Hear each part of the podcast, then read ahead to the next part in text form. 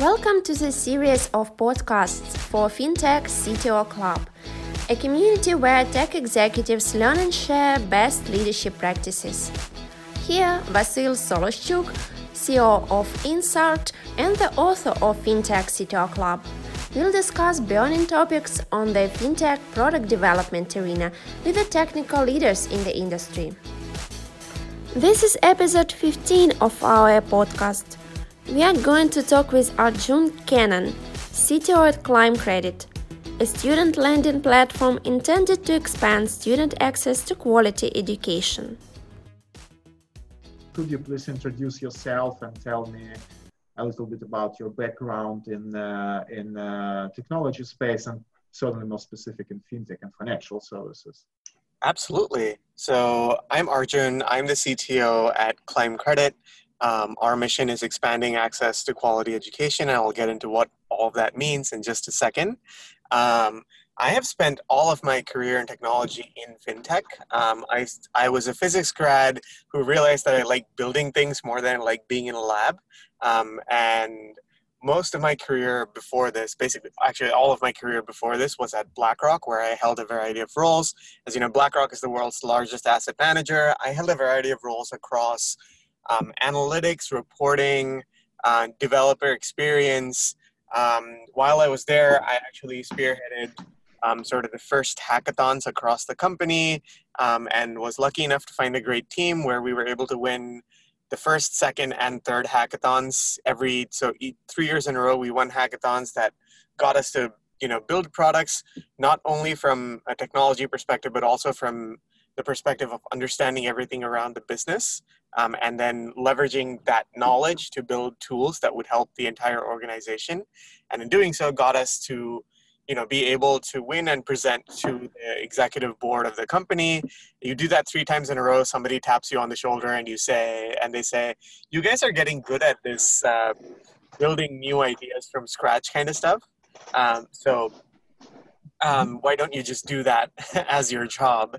And so again was fortunate enough to be pulled into leading and building out a team that was focused on very specifically taking blackrock's analytics around risk that they had built up through you know 25 years of institutional asset management knowledge and transferring that into products that would make it easy for retail users so financial advisors and their clients to consume so they could be more informed about making choices on where to put their investments. So you know took that team from four to about 40 people. Uh, we built out a product that um, among many other clients at least publicly counts ubs as one of them um, where essentially all of the fas across the company have the same view or ha- have the ability to view risk consistently and be uh, able to offer better advice to all of their clients.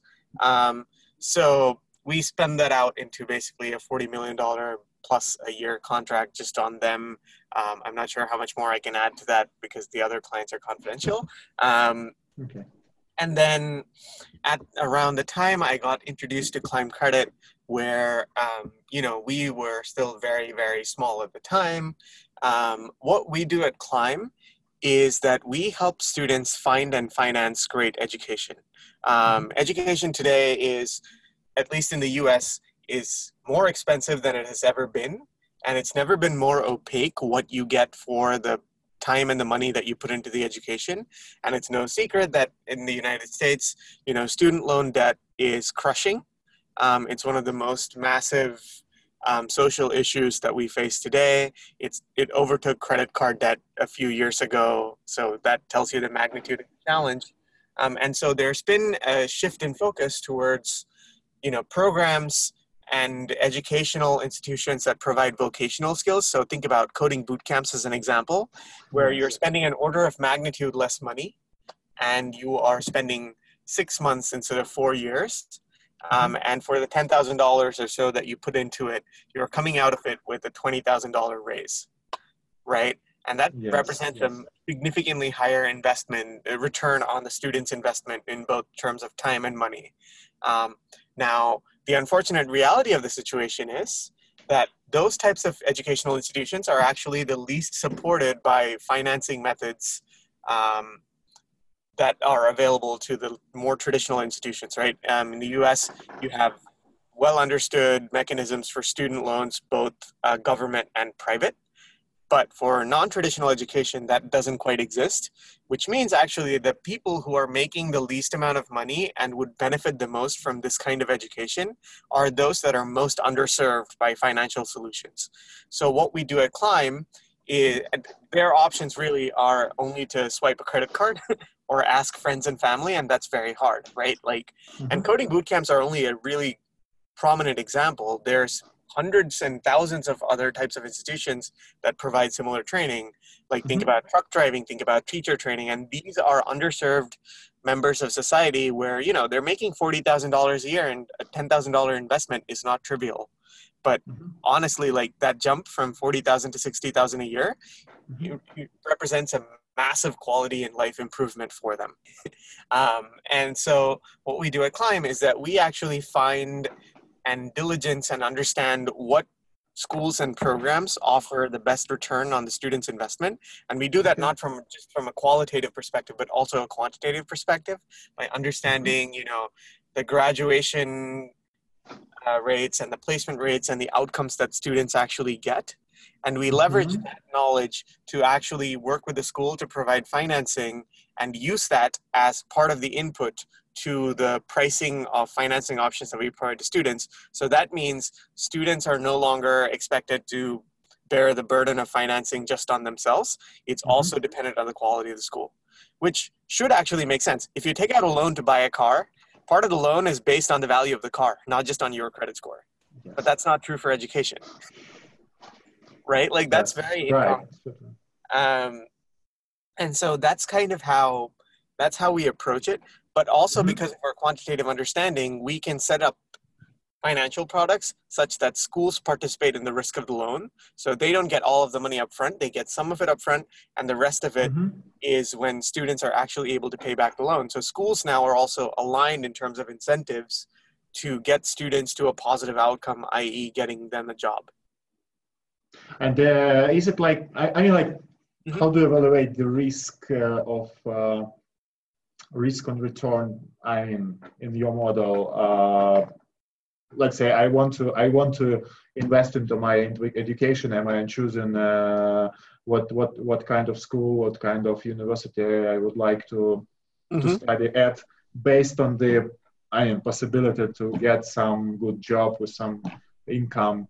And uh, uh if I if I understood uh, correctly, how how does it work? So, but how do you evaluate risk of uh, you know do, do you have any risk model behind this of course so risk is a combination of our understanding of likelihood of successful outcome from a macroeconomic perspective mm-hmm. within the industry and for that specific school and program and a combination mm-hmm. of obviously the the student's credit risk right it's not yes, that we're entirely okay. eliminating that from the equation but all of those factors have to come into play as opposed to just the student otherwise it's just a personal loan yes makes sense okay um, and so that's kind of how we evaluate it.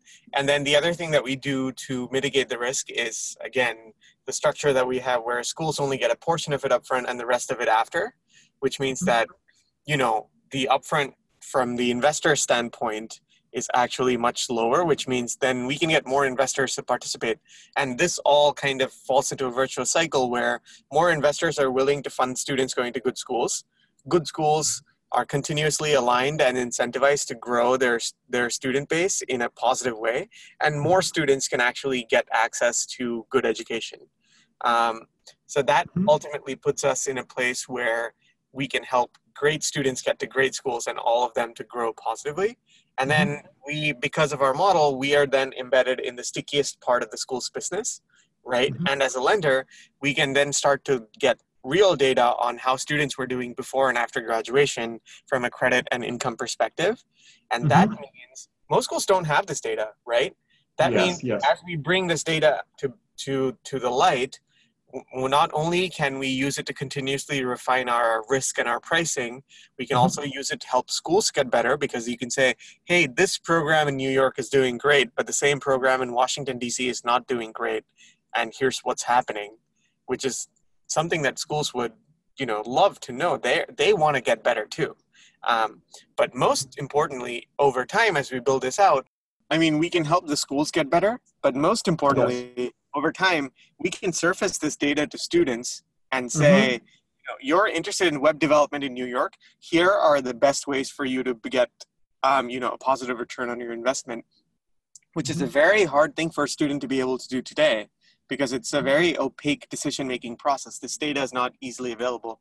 And if we do that, again, then we are truly fulfilling our mission of expanding access to quality education.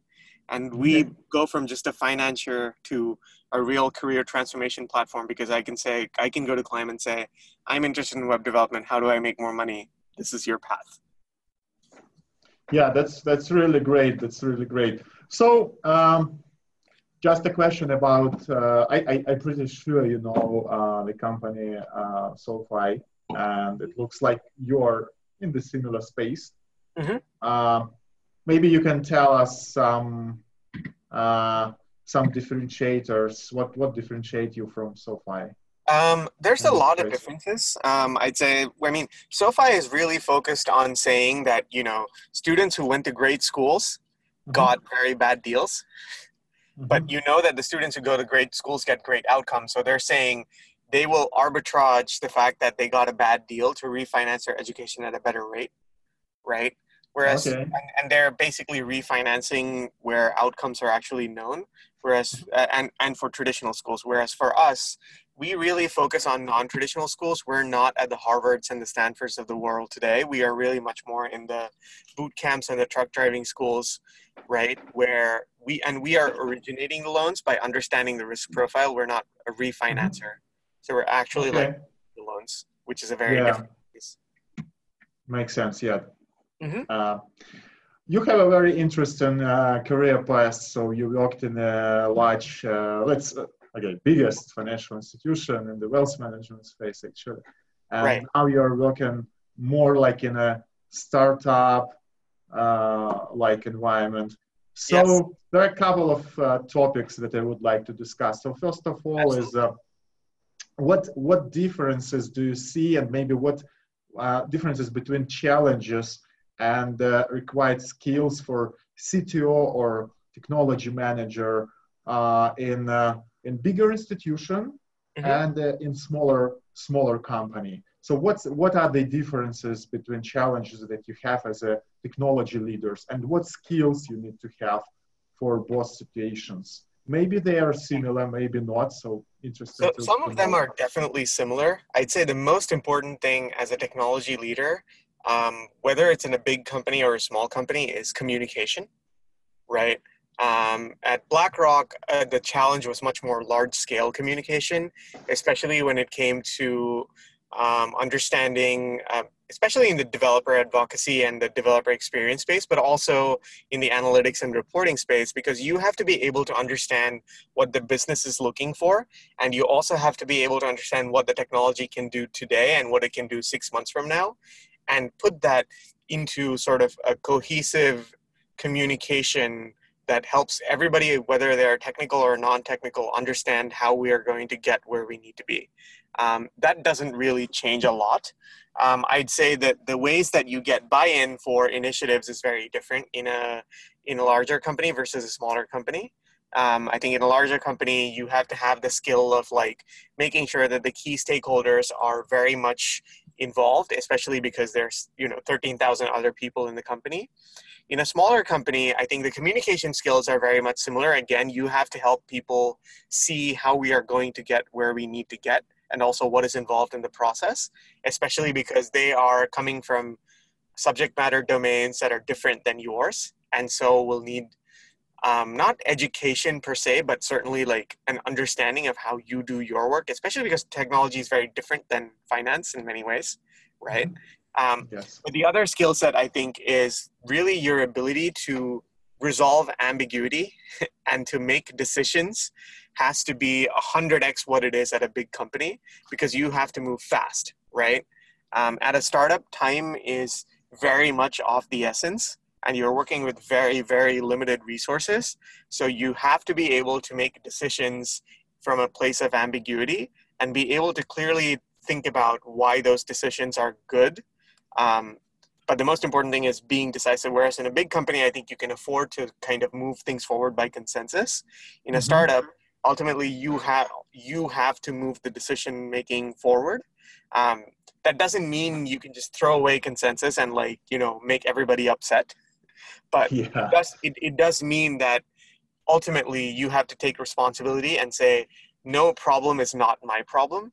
Okay. And take ownership um, at, okay. at a very different scale than you would at a large company. Okay. Um, so that's the that that i think is the main thing around communication. So some similar skills but some differentiations as well. Um, obviously and this one is very obvious but um, i think the level of process that you have is very different in a big company than at a small company um, mm-hmm. i think at a big company you're constantly trying to fight over like you're constantly trying to work with the processes that exist and try to uh, optimize them. Whereas at a smaller company, especially as a technology leader, it's on you to figure out what is the right level of process for your company. Right. Okay. That can be very different depending on whether you know you have a distributed team, whether your business model is B 2 C or B 2 B, whether you have you know other constraints such as regulatory and audit constraints. So like healthcare and fintech startups have have to have a higher level of process than let's say a social network right um, mm-hmm. it depends on you know what are your challenges when it comes to scale and um, and depending on that you will have to set the right level of process for your team that helps them move fast mm-hmm. but at the same mm-hmm. time um, make sure that the right checks and balances exist for you to be able to grow sustainably as a business um, mm-hmm. these are i mean these are not very specific to technology but they do really influence how you build your technology product right um, yeah. Like fintech companies cannot afford to do things like not um, checking, you know, who their customer is.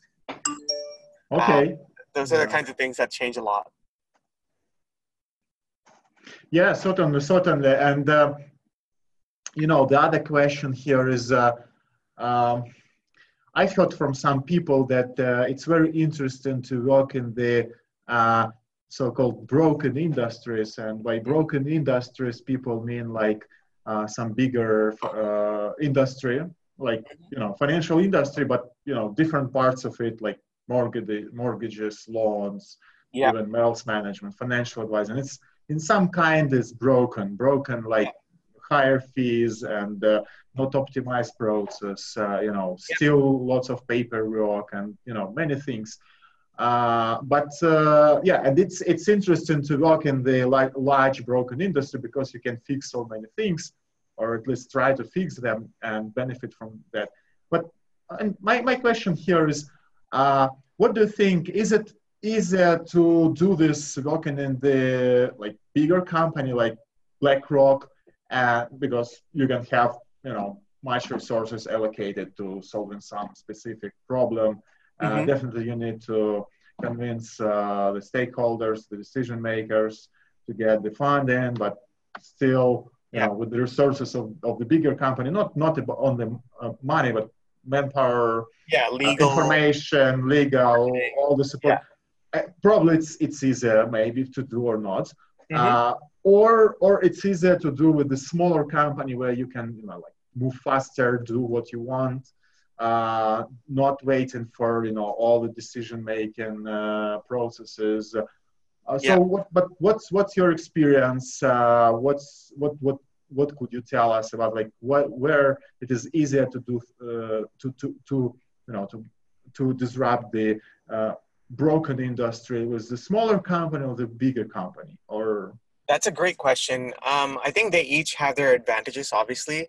Um, in a bigger company, especially when you're trying to, I think the hardest thing is trying to get the buy in to start a disruptive process. But once you do have it, which I was fortunate enough to have by started when starting a new team, um, you have basically the the manpower and resources of a big company so like things like hiring and attracting talent and like the legal needs and the marketing needs kind of come with themselves. So you mm-hmm. can easily just focus on building the technology that you need.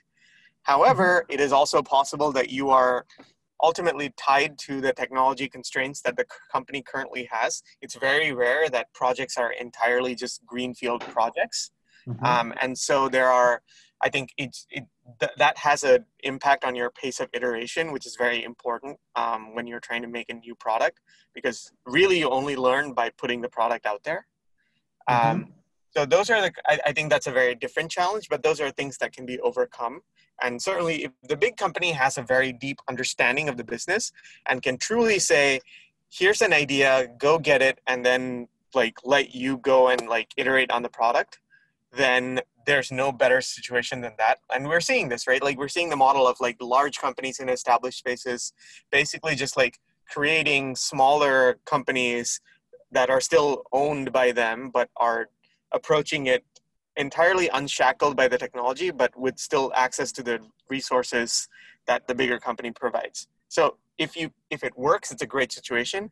Oftentimes, it can devolve into essentially like it looks like a small team, but really it's just you know the big company doing the same big company thing again. Um, in a mm-hmm. startup, I think the speed of iteration is obviously a massive one, right? Like mm-hmm. You can learn very very quickly, and I think mm-hmm. that makes it really easy. Um, there is, I think, some level of it's almost ironic, but there's a level of freedom that comes with having a lot of constraints because mm-hmm. what it tells you is when you have limited resources, you have to have to have to prioritize mm-hmm. and you mm-hmm. have to make your bets, which means there's no muddle thinking about let's do X, but also let's do Y and let's do Z. It's like we have to do X, Y, or Z right now. Yeah. And I okay. think that focus really helps a lot. Um, of course, things like talent acquisition and branding, especially in the early days, are very hard mm-hmm. to come by. But um, mm-hmm. especially in the quote unquote broken industries, right? Mm-hmm. Um, one of the advantages that you have as a smaller company is um, as long as you can prove that you provide value to all of the stakeholders through your product mm-hmm. and you make sure that you communicate that well, um, mm-hmm. it's actually much easier than. I mean, certainly the brand value of a big company comes into play, but um, it's actually much easier for us in our space because a lot of the schools that we're talking about, vocational schools for climb, are also mm-hmm. small companies in and of themselves. And so it's very mm-hmm. easy for us to relate to those concerns and build for them. Um, and so those kinds of things are really impactful. Um, mm-hmm. Overall, I mean, nobody's going to say no to the resources of a big company and the independence of a small company, but mm-hmm. very rarely do they come together. Mm-hmm. Yeah. Um, yeah and I think. Yeah depending on the industry, you might want to choose the resources or the independence. But in my experience, the independence ultimately wins out because you can learn a lot more. And you can, if you fail, you fail faster. Okay, okay, makes sense. Makes sense. Um, so you touched the uh, question regarding the, uh, uh, you know, like attracting talents and uh, uh, branding of the company at early stages. And uh, the topic I would like to discuss, so it's, it's definitely very important to, to hire good engineers and to structure your team in the right way and then be prepared for to scale the team. And there are a couple of questions I would like to, to discuss.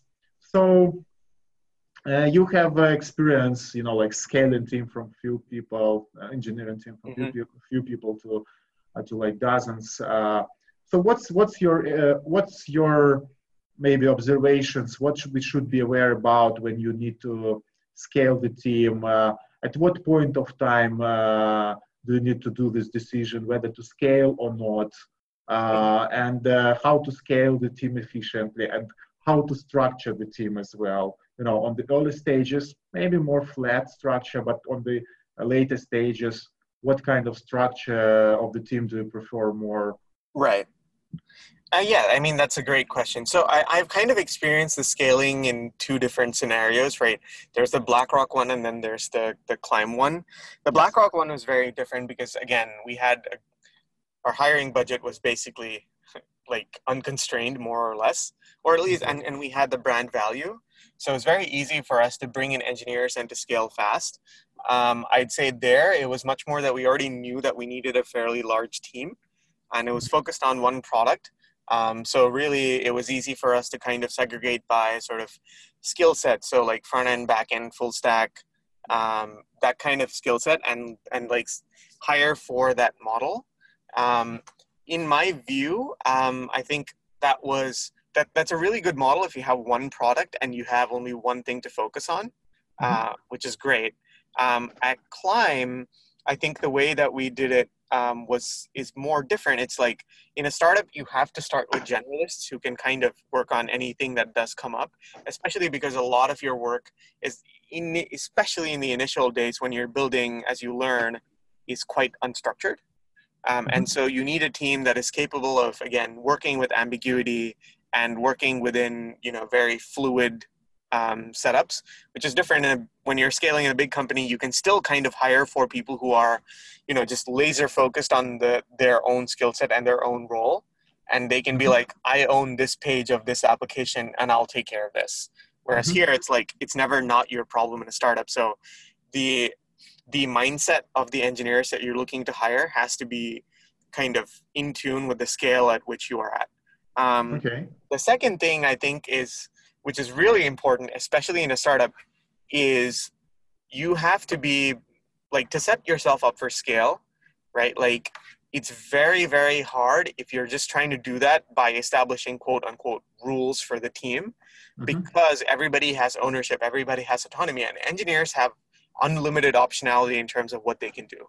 The the mm-hmm. right, in my view, the the, the right way to set up your team for scale, especially in the early days, is to nail down what is unique about your team, what do people mm-hmm. actually enjoy, and do it as a collaborative exper- exercise. Like when we were three people in the team, we sat down together and said, what are our principles? What do we value as a team? And what do we want to be true as we grow? And what things do we want to change as we grow? Um, Mhm. You have to nail down that principles document. And again, it's not so much the actual document itself, but the collaborative exercise of saying, hey, who are we as a team and what do we Mhm. want as we grow? Once you put that in, then the team is bought into its sort of its own identity as a team, as a cohesive unit. Mhm. Um, and you establish it in such a way that people coming into the team, you know, you as the leader aren't the only person um, who is kind of embodying the culture. It's the entire team doing so. Mhm. Um, then the structures that you put in place become much more much more effective, right? Um, okay. the other thing that I think you touched on is you know what what kind of structure actually makes the most sense. So like I said, Mhm. when you have a very specific product in a big company, it makes sense to structure by skill set.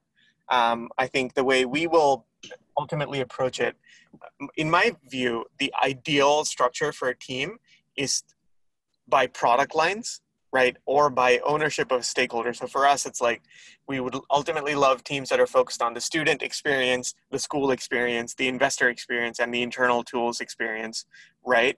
Because what that then lets you do is create alignment for the team that says what is for i will build what is right for the students and it promotes autonomous decision making um, and it also gives people goals to go to to um, kind of work against right? Like student experience means we want students to be able to do this in five minutes where it takes them 10 minutes today right? Okay. um, and, and then then you can have you know generalist engineers in those teams who are able to uh, tackle those problems as they come up.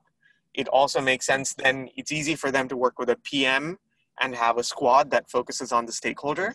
And then within those teams i like you know as you grow maybe not at the 10 person stage but at the 40 50 percent stage you can then segregate by like skill set. So like within the student team you can have front end folks and back end folks and then you can have sub products in there.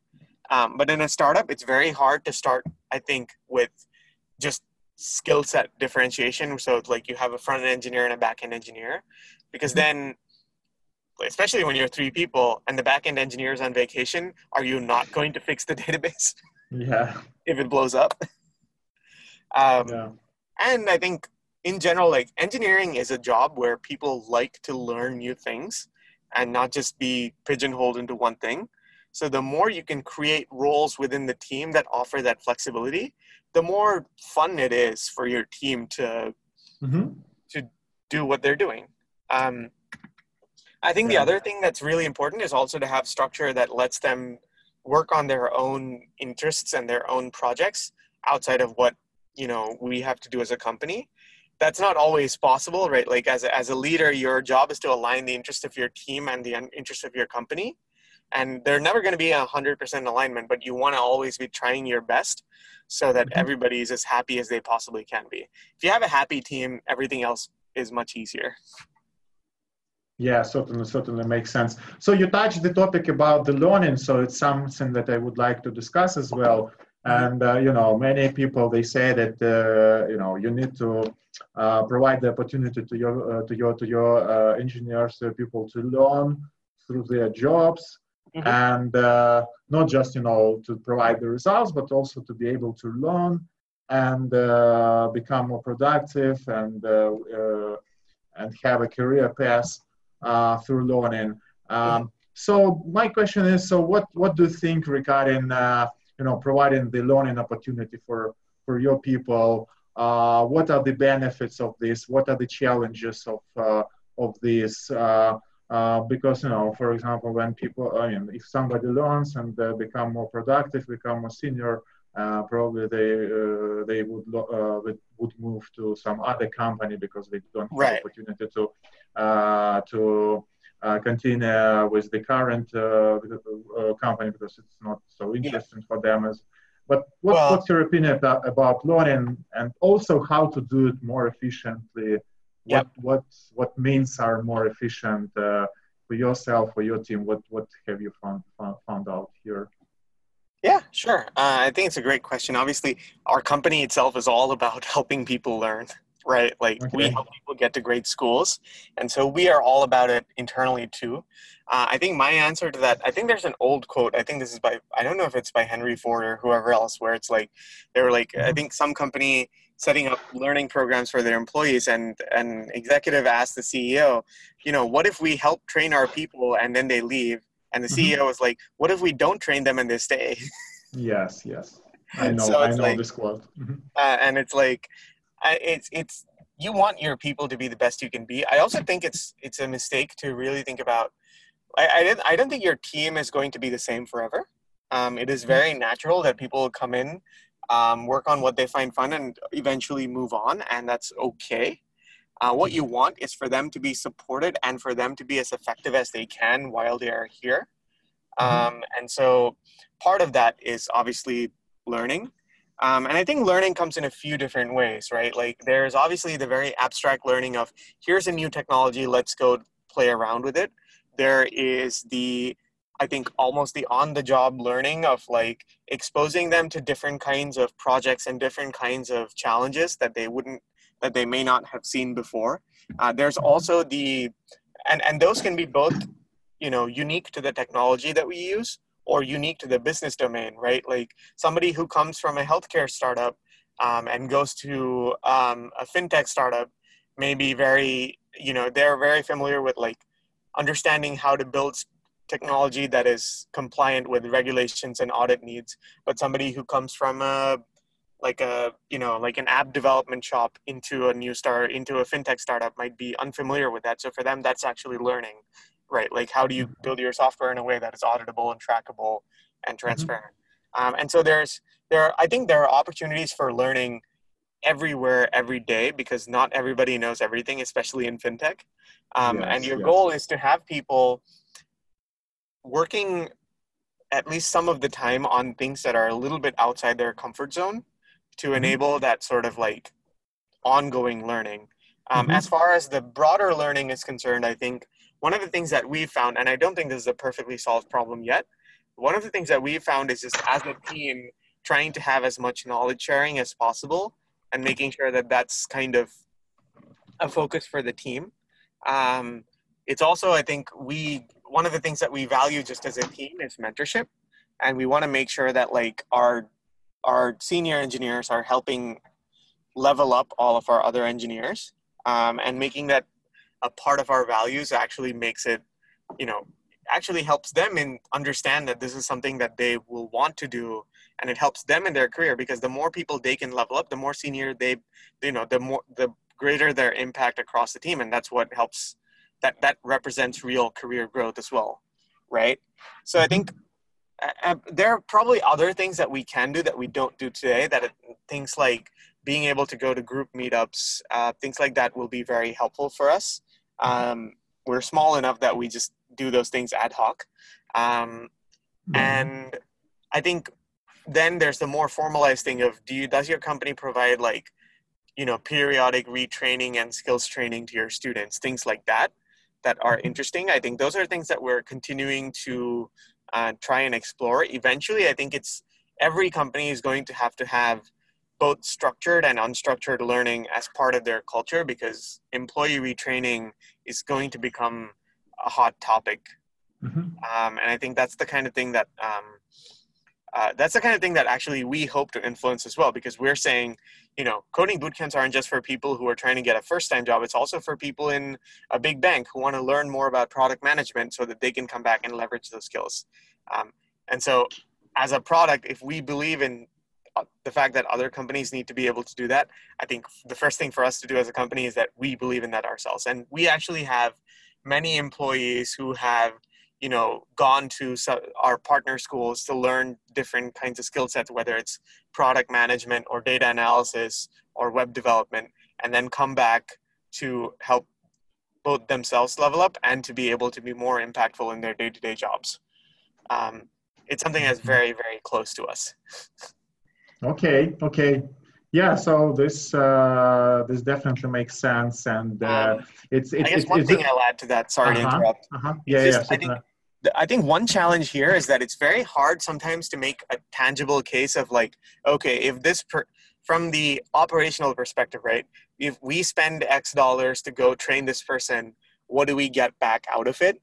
Is a very hard question sometimes to answer, right? Yes. And yes. so one thing that you want to be mindful of is just setting the as at, at the executive level especially if you're a leader in technology is setting the expectation that like there are things that you can do to help learning in the short term and then things that you can do to help learning in the long term and making sure that like you know going to this wordpress class is a very short term thing because it helps us generate content but sending somebody to a product management class is a long-term thing because it doesn't mean they become a product manager today but it mm-hmm. means that they now have the skill set and the communication to help streamline their team's workflows. And as their team scales and grows they will be able to help support that and helps their career growth. Um, mm-hmm. and so it's it's just about laying out the benefits of that so that it doesn't become a quote unquote expense. Yeah this definitely makes sense. And a practical uh, challenge I, I, really like the idea when uh, the company's uh, service or product is aligned with what you do internally. Uh, because if you if you if you if you aligned with the mission of the company in your actions, then this is definitely beneficial for the whole you know for the whole delivery and results. Mm-hmm. And uh, yeah, so another topic I would like to discuss. So we we talked about people and learning and uh, etc. But uh, I would like to talk about technology a little bit more. Yeah. Uh, when you start, uh, when you start any any any software project, uh, mm-hmm. Uh, you are thinking about you know future and how how you will be able to scale it. So, but first of all, you need to to bring it to the market. Mm-hmm. But um, what what's your experience when uh, when you need to choose?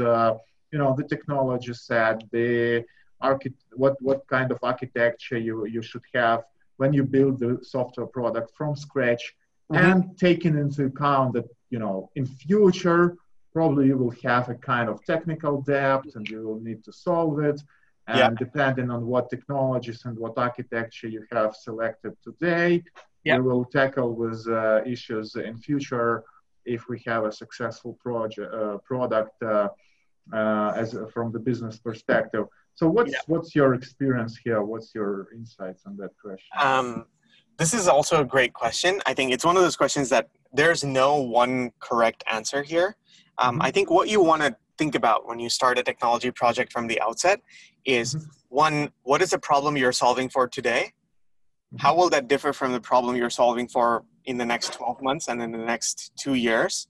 Okay. Both in, in terms of scale, in terms of the type of customers, in terms of like what you need from the you know the ability of the business to interact with the products and whether you need whether you have like critical dependencies like legal and compliance right um, first right. You, basically what you're trying to do is you don't want to build parts of the business that are not critical right? You only want to build the things that are critical to your business, and you want to use off the box solutions, off the shelf solutions for all the other parts of the business. So, for example, like a big part of our email uh, of our um, business is also like helping make sure that we are able to communicate with our students in a regular cadence but i'm not going to have my team build a chatbot okay right? we'll okay. just use like intercom and twilio to communicate with our students instead because those solutions exist what we really provide is an understanding of the students and going from there um, so Mhm you have to have a very strong understanding of what's critical to your business and how that will change over the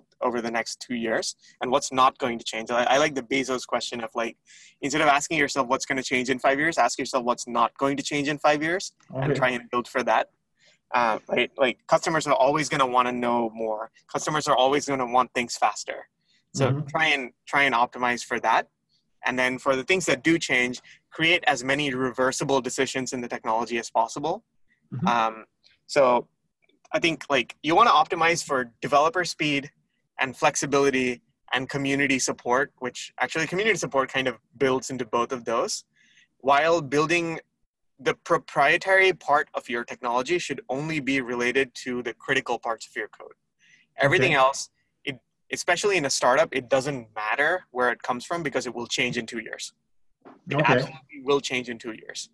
Okay. Um, You also want to make sure you have the right tooling to understand like logging and monitoring, especially in the early years, and make sure that you have like, you know, things like Hotjar and Full Story and all of that stuff set up so that you can actually understand how users are interacting with the product. Because in the first two years, you're really optimizing for speed and iteration and learning.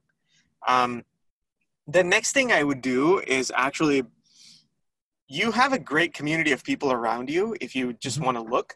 So you want to try and talk to people who have built similar things before and Mhm. understand what specific challenges they faced. I don't think any CTOs or any engineering lead or anybody is an island, right? Mhm. Um, like you, it's it's off. It's very rare that you are working on a problem that is just completely unique to you. And even if you are, you know, you're a technology leader, you can break it down into its component parts, and I Mhm. guarantee you, some of them will be very, very unique to you, but a lot of them will be problems that have been solved by others. So Mhm. try and understand where the space is at that time and use that to influence your decision making. A lot of it is just admitting that technology evolves really fast, and you should be able, you should try and keep up, but there's nothing wrong, and in fact, it's a great advantage to be able to ask a peer group um, you know, such as the CTO networks and, and, and the like, how they have solved different problems before, because then you get a much more nuanced view than just what you find on the internet. And you don't, Okay. and then you don't spend six months in R&D. Yes. Yes. Makes sense. Um, makes sense. And then So what- eventually, I think Mhm. you just have to pick something and stick with it for a while. And then just, Mm-hmm. you have to make an internal contract with yourself and the team to say, here's how we will know this is working in the next six months. Here's how we will know this is not working in the next six months. And here are all the reversible decisions. So, like, we pick Node for this, but if we make sure that everything here is just connecting to a service, then if Node doesn't scale for us, we can switch to something else in six months. Um, right? Okay. Um, Okay. in a startup, that's not always possible. You eventually start with a monolith and then eventually and then break it out because you want to move fast. But Mhm. having that orientation in place really helps you deal with those decisions later on. So what what the decision uh, decision making process for technol to select the technology stack uh, and the architecture uh, architecture strategy for for the climb from scratch and going forward? Maybe you can tell tell us a few things. Sure. Um, I mean, honestly, our stack. So we use an all JavaScript stack end to end, um, which is very interesting for a fintech company, but also not that uncommon. Um, Mhm. the decision making here is really simple. Um, the JavaScript end-to-end stack, so like you know MongoDB, Express, Node, and then Angular and React, React, React Redux on the front end, was informed by a couple of things. We actually started as a company with an MVP that then became our initial product that was built by a team um, outside of Climb. Um, Okay. And so you know we it, it wasn't entirely greenfield for us to start with, but part of the decision making was just what is you know what is the, the the stack that most engineers will be able to be comfortable with and be able to go up and down the stack?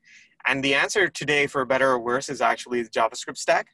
Because if you can write you know using the same language and the same types of like idioms across the stack, then you make it very easy for developers to be generalists. Um, the other thing that we really liked was the fact that in MongoDB, you can express your business objects the same way you think about them in the business, as opposed to having to worry about like the, the, the, the database schema and the structure and normalization, especially because we knew a lot of that was going to be fluid and change over time. Um, mm-hmm. And I mm-hmm. think that helps us too. Like the, the, the idea was to optimize for the speed of iteration as much as possible and for the ability to have you know the ability to bring on any kind of engineer and have them be comfortable across the stack no matter where.